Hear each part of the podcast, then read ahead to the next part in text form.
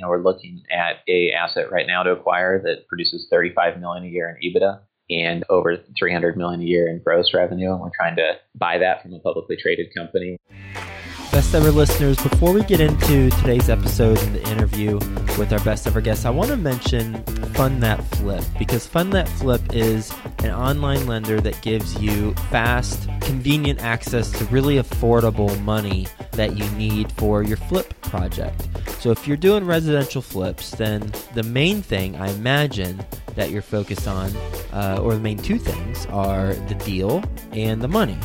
Uh, so if you've got the deal pipeline, but you need access to cash and you want to build a reputation within a, a, a group that will continue to invest their dollars into your deals, then go to fundthatflip.com forward slash best ever. Uh, the the founder of Fund That Flip is Matt Rodak, and he's actually one of my very first guests on the show. It's episode number seven. Um, so if you have a chance, go check that out too. Familiarize yourself with Matt and um, what he's all about. But when you're needing money and you want an online lender that provides fast, convenient access to affordable capital for your flipping projects, then Fund That Flip's the way to go. Their team has over 200 deals under their belt, and uh, you can actually, this is crazy, you can actually be approved immediately within 30 seconds once you put in your information. Uh, so go to fundthatflip.com forward slash best ever and get some money for your flipping projects.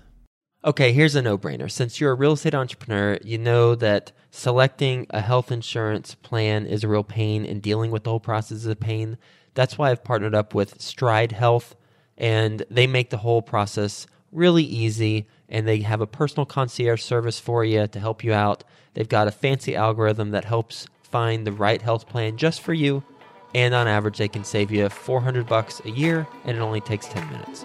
Go to stridehealth.com forward slash best ever. That's S T R I D E H E A L T H dot com forward slash best ever. Hi, best ever listeners. Welcome to the best real estate investing advice ever show. I'm Joe Fairless, and this is a show where we cut out all that fluffy stuff and get straight to the best real estate advice that moves your business forward. We've spoken to Barbara Corcoran, Robert Kiyosaki, Robert Kiyosaki's CPA, Tom Wheelwright, fantastic interview talking about 1031 exchanges. If you haven't checked that out, go check it out.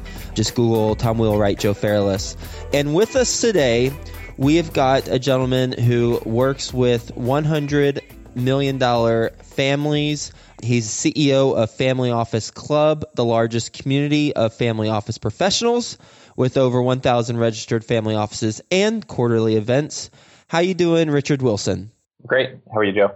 Doing very well, my friend. And as I mentioned to you uh, before we started recording, I'm a huge fan of your podcast. Richard's got a podcast called appropriately Family Office Podcast. very straightforward.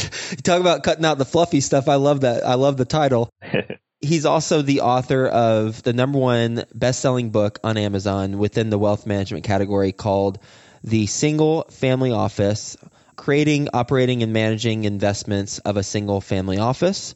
I am your, I suspect I'm the most recent purchaser of your book since I, I just purchased it right before we, we started talking.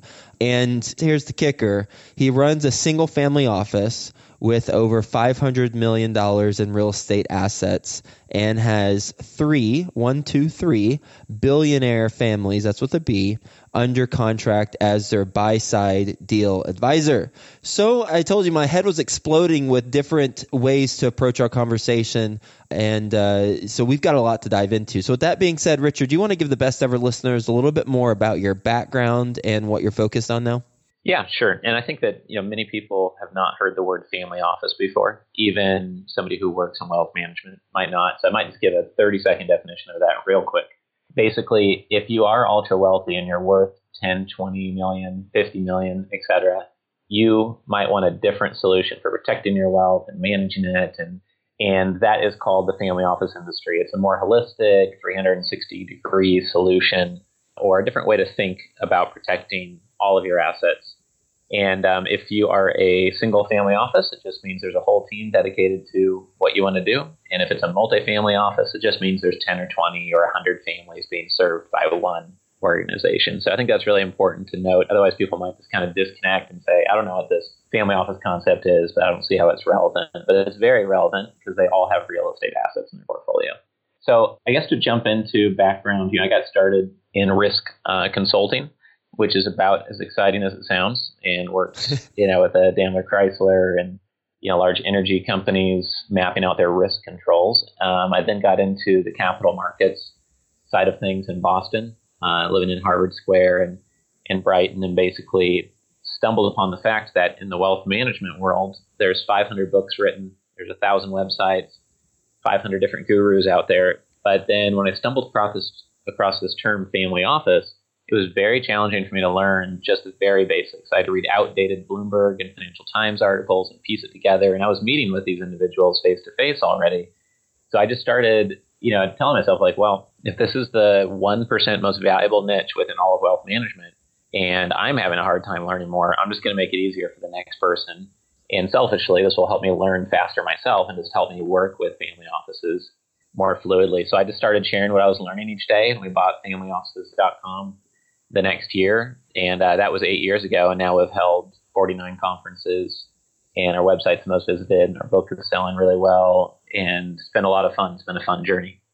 All right. I believe I also remember because I've I've uh, listened to your podcast. I believe I also remember that you have you started out blogging and talking about this for a couple years, just educating, and then that snowballed into more of a business relationship with family offices. Is, is that right? Yeah, that's correct. So basically, more granular part of that story, which is kind of the fun part of it, is I was actually you know raising capital for fund managers in SMA products. And while doing so, I'd just write one blog post a week on what I was learning about family offices, or I'd read six articles and then write my own one and cite all my sources.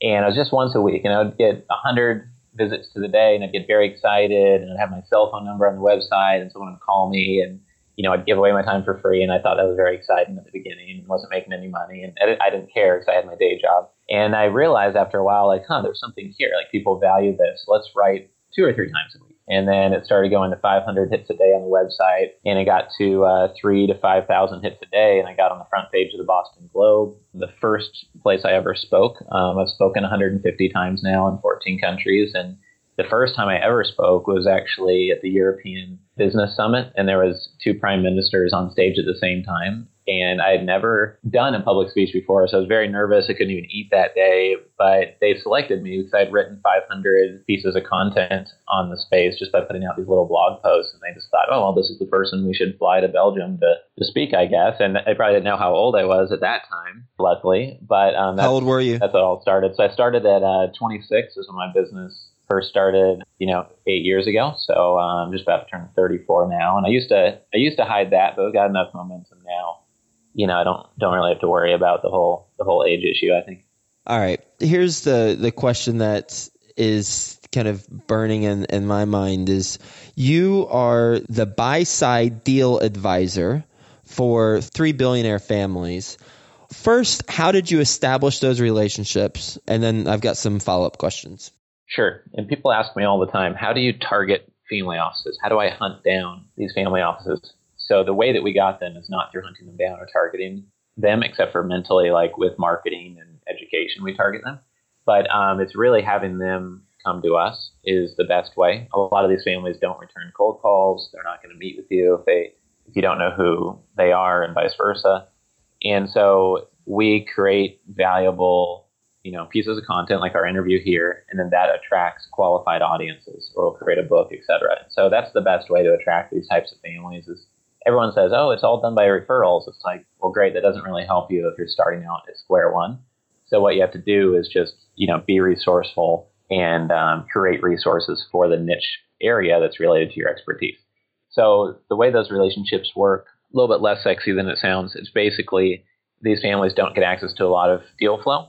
And we bought privateequity.com a while ago to increase our deal flow. We own about 40 different groups on LinkedIn with about 2 million members. It gives us a lot of deal flow and distribution. And so we share the deal flow with these very private families who just don't see enough deals, and then we get paid as a deal closes. The reason why I say it's not as sexy as it sounds is that at the end of the day, it's not that hard to get a family to sign a buy side agreement. It's much harder to get them to actually close on the deal that you show them. And what we've learned is that the more valuable type of relationship is when we can add more value through actually running their single family office or being their head of direct investments, et cetera. So that's what we're doing for the family with 500 million in real estate assets is we're running their single family office for them. And, you know, we're, we're bringing in deals and showing them deal flow, you know, every couple of weeks for them to consider.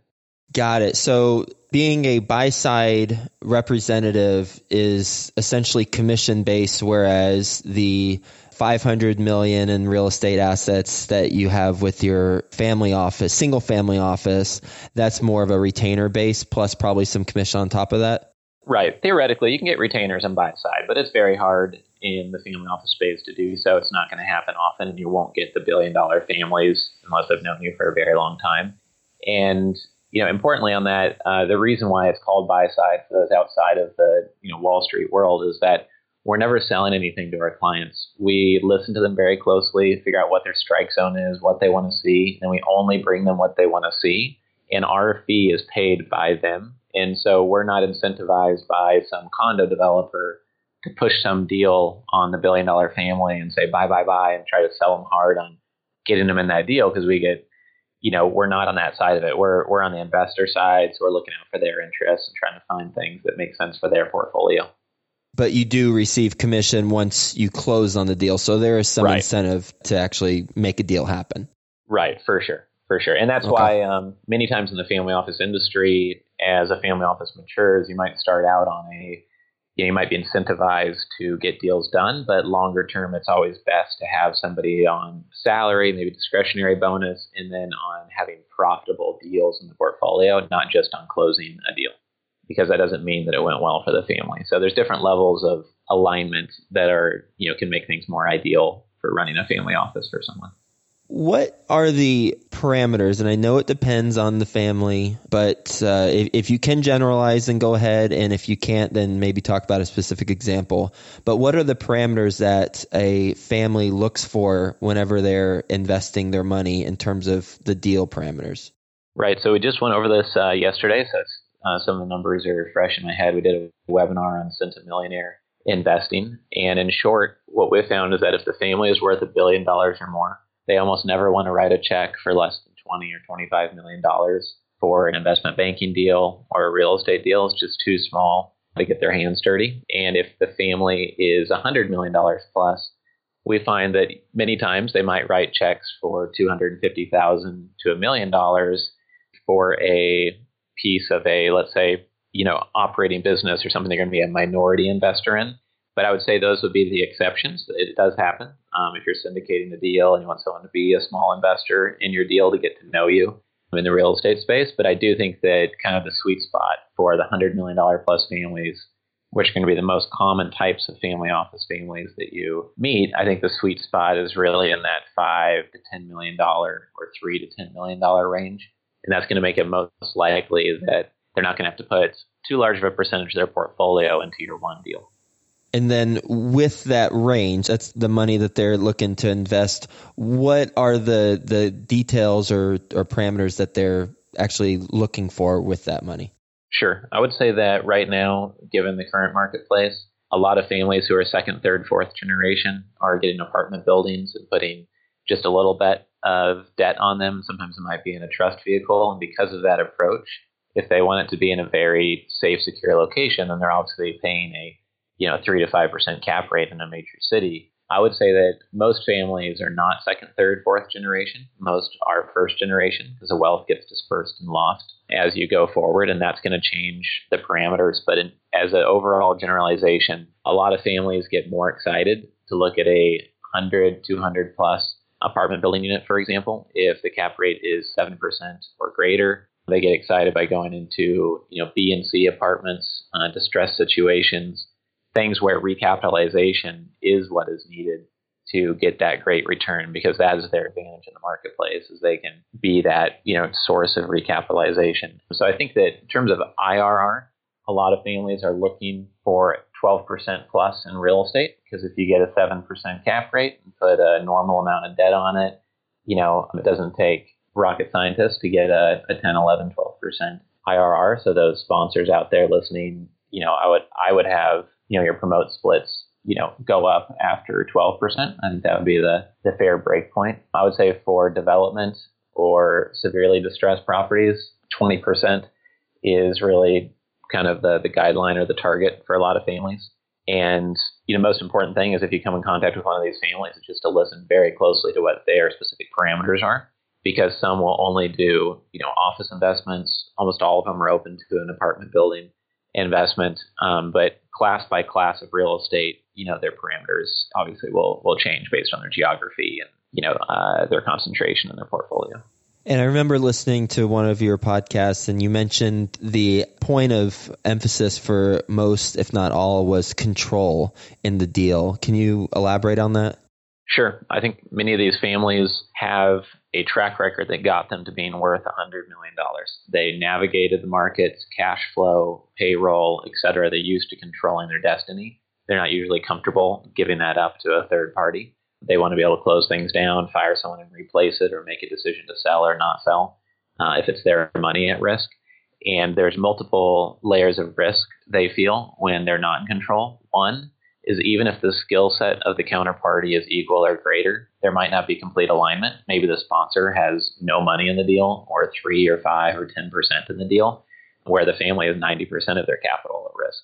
So they're going to care a lot more about the rehab cost per door or on some some finer details or legal risk, for example. But the other risk is that you know many times the skill set is not there. The person on the other side of the deal is not worth hundred million dollars. They haven't gotten you know that far into their success curve, and so the family wants to have that that ultimate control for that reason as well. I want to follow up on the statement you made earlier about most families are first generation, not third or fourth, because it, it got lost. Mm-hmm. What happened? Many times, you know, the family grows and there's different sects within the family. There's different kind of mini clans within the family. And so the family might be worth a $100 million, but then either through maybe some poor investments or maybe not, but then through the family, you know, there's initially maybe three kids in the family. Each of them have three kids it all gets passed down within trust vehicles to all of those, you know, 10 or 12 kids down below, and that disperses the wealth. And so each one of those kids might inherit, you know, three, five, or 10 million dollars. But many times, if you grow up in Monaco flying around on private airplanes and going to a $40,000 a year school, uh, as many people here in Miami do who are, you know, from ultra wealthy families, you know, I think that that doesn't always engender the biggest work ethic. And it's very hard to replicate the situation that the hundred millionaire, the centimillionaire grew up in that burned that work ethic deep into their brain. Even when they're worth a hundred million dollars, they might love the stress of working 55 hours a week. And I think it's near impossible to tell them you have to work very hard for your money if you want to make it in this world when you're flying to Fiji and the Bahamas and Cayman Islands and going on private aircrafts. And so I think that you know, one other thing that's a little bit backwards too is I see a lot of families say, well, we want to make sure the next generation is involved. Let's get them involved somehow. Maybe we'll put them in charge of the foundation. They can write checks and give money away to people, and that'll teach them to be grateful. In my mind, I think that's the worst idea ever. You know, what you're teaching them is that here we have lots of money, let's give it away. And you want to quote unquote give back. You want to be grateful and appreciative. But, you know, in one of your you know, prep questions was about, you know, how do you like to give back? And in my mind, if I give enormous value to my customers and I treat my employees very well, one of my employees had a big medical problem. She couldn't work for two or three months. I kept her on her salary. We kept her in the company, no problem. She's more loyal than ever now. Like, I don't feel like I've taken, so I don't really feel a need to quote unquote give back because I feel like I'm giving as I'm growing, you know, my business. Yeah, instead of putting them in charge of the foundation, maybe they should be volunteering their time for the recipient's business or people within that entity that's receiving that money. Yeah, the best idea I've found is just like a soundbite idea to, to phrase what you just said basically is, you know, some families will say, we'll pay for your education, even advanced education. When you turn 30, we'll help you with a down payment on a house so you don't have debt stress or student loan stress. But then the only way you get any additional money, you'll get no inheritance, but the only way to get more money is you apply to the quote unquote family bank And the elders of the family have to look at your business plan, make sure it is sound and well thought through and well researched. And then we will supply you start seed money to start a business that's approved because that encourages entrepreneurialism and that's what's going to grow the family wealth to the next generation. Sitting on it and dispersing it, trying to diversify it, typically it's going to slowly dwindle and just be dispersed among next generations and you won't get another spike upwards uh, with the family net worth. And so that this kind of keeps the fuel of you know business startups in the family. With your client, it's a single family office, so that by definition, I believe, means that it's just one family with mm-hmm. over 500 million in real estate assets. Mm-hmm. How much of that is kind of playing counselor or psychologist versus here are some opportunities and here's the lay of the land from a macro level and talking business points? I think with this family, it's unique. The patriarch, the head of the family, is 46 years old, and he's very much involved. You know, we're looking at a asset right now to acquire that produces 35 million a year in EBITDA and over 300 million a year in gross revenue. And we're trying to buy that from a publicly traded company. And he, he wants to sink his teeth into that next asset. And his kids are just, you know, high school, college age. So it doesn't play a large role in the single family office, but it's a very good question because typically someone is worth as much as more in the 55 uh, to 60 plus range, and the next generation is very much an issue. And it would be a much larger role typically with other single family offices, and I imagine it will be with this one down the road. Richard, what's your best real estate investing advice ever? I believe it is to listen very closely first. I think many people don't listen nowadays and they just pitch, pitch, pitch, or just wait for someone to stop talking to, you know, get their two cents in. So, you know, Gary Vaynerchuk had a social media update saying that, you know, in a world of jabs, he's a counterpuncher. And I think that, you know, reacting after you understand somebody and you've kind of empathized with where they're trying to go is going to get you more deals done and get you further with adding value. How have you seen that play out in your professional life? I think the actually the single family office client, you know, I was actually going to pass him on to somebody I knew in New York that could manage his family office for him. And I told him on a Thursday, okay, I'll refer you to John in New York. You know, he's looking to work with families like yourself. But then after having an hour and a half phone call with the patriarch, I realized that he's really real estate focused, not hedge fund manager focused or Wall Street really traditionally focused. And I realized that I should be serving the accounts, not you know, my friend who I could have, you know, referred the account to. And if I hadn't listened really closely to him, I would have lost, you know, that business opportunity and that growth experience of just being able to, to manage a single family office myself. What's that conversation sound like whenever you first jump on a call with the head of that family? Many times they say, I've heard about the term family office. I'm not exactly sure what it is. I think I might have part of one in place already. I want someone to be independent, looking out for my best interests. And almost always they're saying, I'd like to have some direct investments. I'd like to own an operating business, own real estate directly. And I just don't think I'm seeing excellent quality deals. Is that a common theme, the not seeing enough excellent quality deals? It definitely is because when you think about how someone's going to get access to a deal, many times it's going to be through a broker. And if it's through a broker, then that deal is auction, quote unquote. It's shopped. And so, is it going to be the best price deal? Are you going to be paying anything better than just walking downtown and seeing a Coldwell, you know, a Marcus Millichap sign and saying, okay, let's buy this apartment building? Like, it's just going to be market price. You're not going to get a great cost basis. And families like to do business with families, and they want to get in on stuff at a better cost basis, buy it before it goes on the market, or get special, you know, debt note, highly collateralized with an equity kicker type terms on a deal versus just invest like the average Joe high net worth individual. So they want to have an advantage for being ultra wealthy. What would you say is the number one habit or trait that you have that's gotten you to where you're at right now?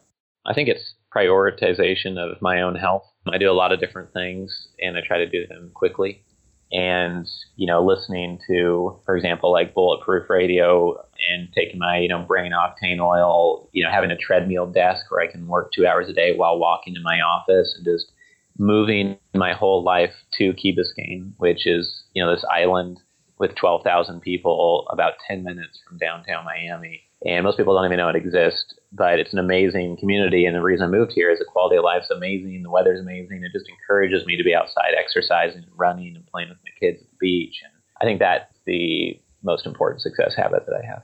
You ready for the best ever lightning round? Ready. First, a quick word from our best ever partners. If you need money for your flipping project, then go to fundthatflip.com forward slash best ever. You'll know within 30 seconds if you're approved or not to get money for your residential flip.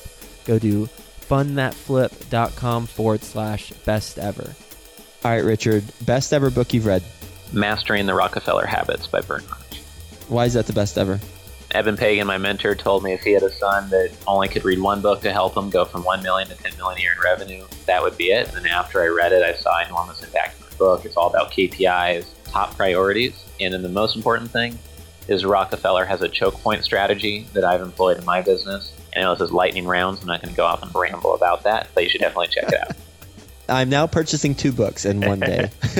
Great. Best ever personal growth experience and what you learned from it?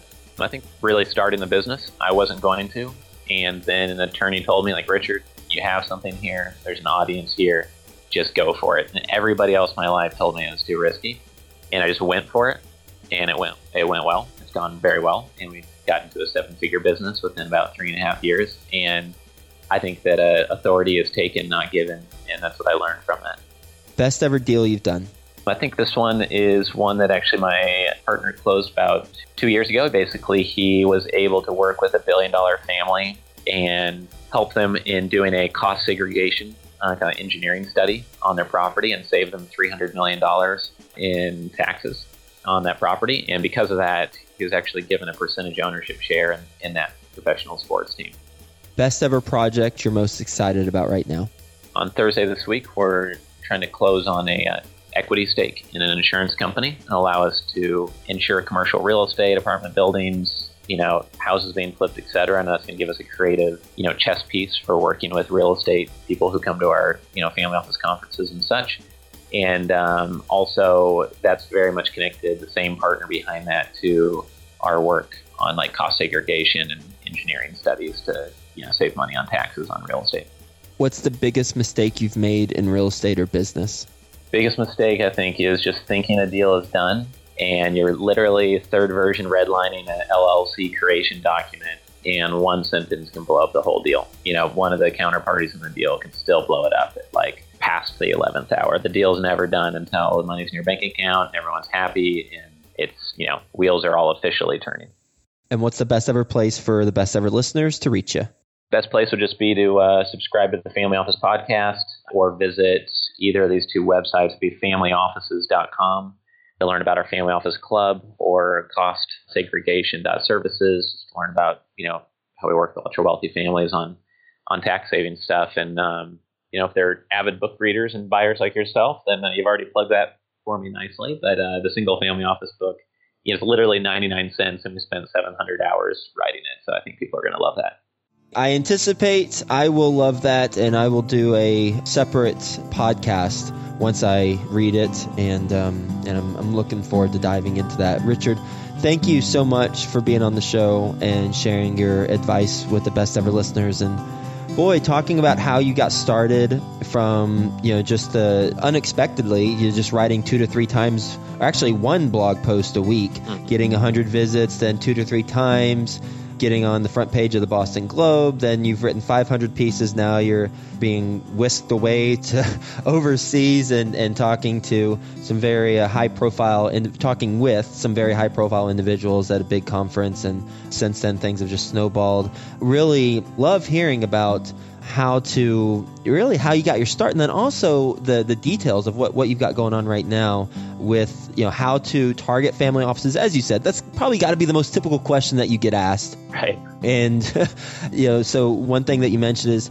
you know have them come to us referrals are great, but how the heck do you start out and how you, the best way. And before we started talking recording, you mentioned the book is responsible for generating the best quality clients that, that you come across. So, really, it's about content creation in a very targeted way based on what your expertise is. And that's important where it's not a catch all. You're not talking about just overall wealth creation. You're very specific with family offices. And I think that's an important part of this because there's a lot of books, as you mentioned, a lot of content out there just about wealth creation, but really narrowing in on a specific niche and then talking about billionaires, what the deal, what they're looking for. They never want to billionaire families. They never want to write a check for less than 25 million, generally speaking, than the hundred million dollar family net worth. Looking for maybe three to, to ten million dollar range is their sweet spot right now. Apartment buildings and putting very little debt or a little bit of debt on those apartment buildings is typically a, a deal that they'll take a look at, assuming that we've got at least a 12% internal rate of return, or if it's a development or a severely distressed property, then about 20% internal rate of return are those general parameters. Really interesting to hear about how most families are first generation families with wealth, not third or fourth because they lost it. And one way, and this is just a lesson for anybody with kids, we can tweak it based on our financial circumstances. But what you mentioned, where the most effective way that you've seen family offices or families approach kind of raising their kids so that there's not as much entitlement and the, the money doesn't dwindle away is they say we'll pay for your education and at 30 we'll help you with a down payment on your house. And the only way to get additional money is if you apply to the family bank and the elders have a look at your business plan and we'll supply you with the seed money assuming things check out. Just really promoting the entrepreneurial aspect of things and helping continue to grow that family's wealth and then lastly you know just how you have gotten to this point you boiled it down to prioritization of your own health you know you're living in Miami or community right outside of right outside of Miami. You got that treadmill desk and just lots of different interesting things that, that you got going on and, and really fascinating to hear how your career has progressed. And lastly, I'll mention that authority is taken, not given, according to you. And I'm sure you, you heard that somewhere else because it sounds like a really cool soundbite. Um, and and I, I love it, though. I love that Wale, one of my uh, favorite rappers, says something like, you know, take it like an interception. Don't just, you know, passively wait for it to happen. And so you and Wale have something very similar in common with the mentality. I bet you didn't know that. well, in the uh, in the single family office book, one of the chapters is titled uh, "More Money, More Problems." So you'll appreciate. Oh, there you go. Yeah, yeah, there you go. So you got a little hip hop in you. A little bit. All right, Richard. Well, thank you so much for being on the show. Hope you have the best ever week, and we'll talk to you soon. Great. Thanks, Joe.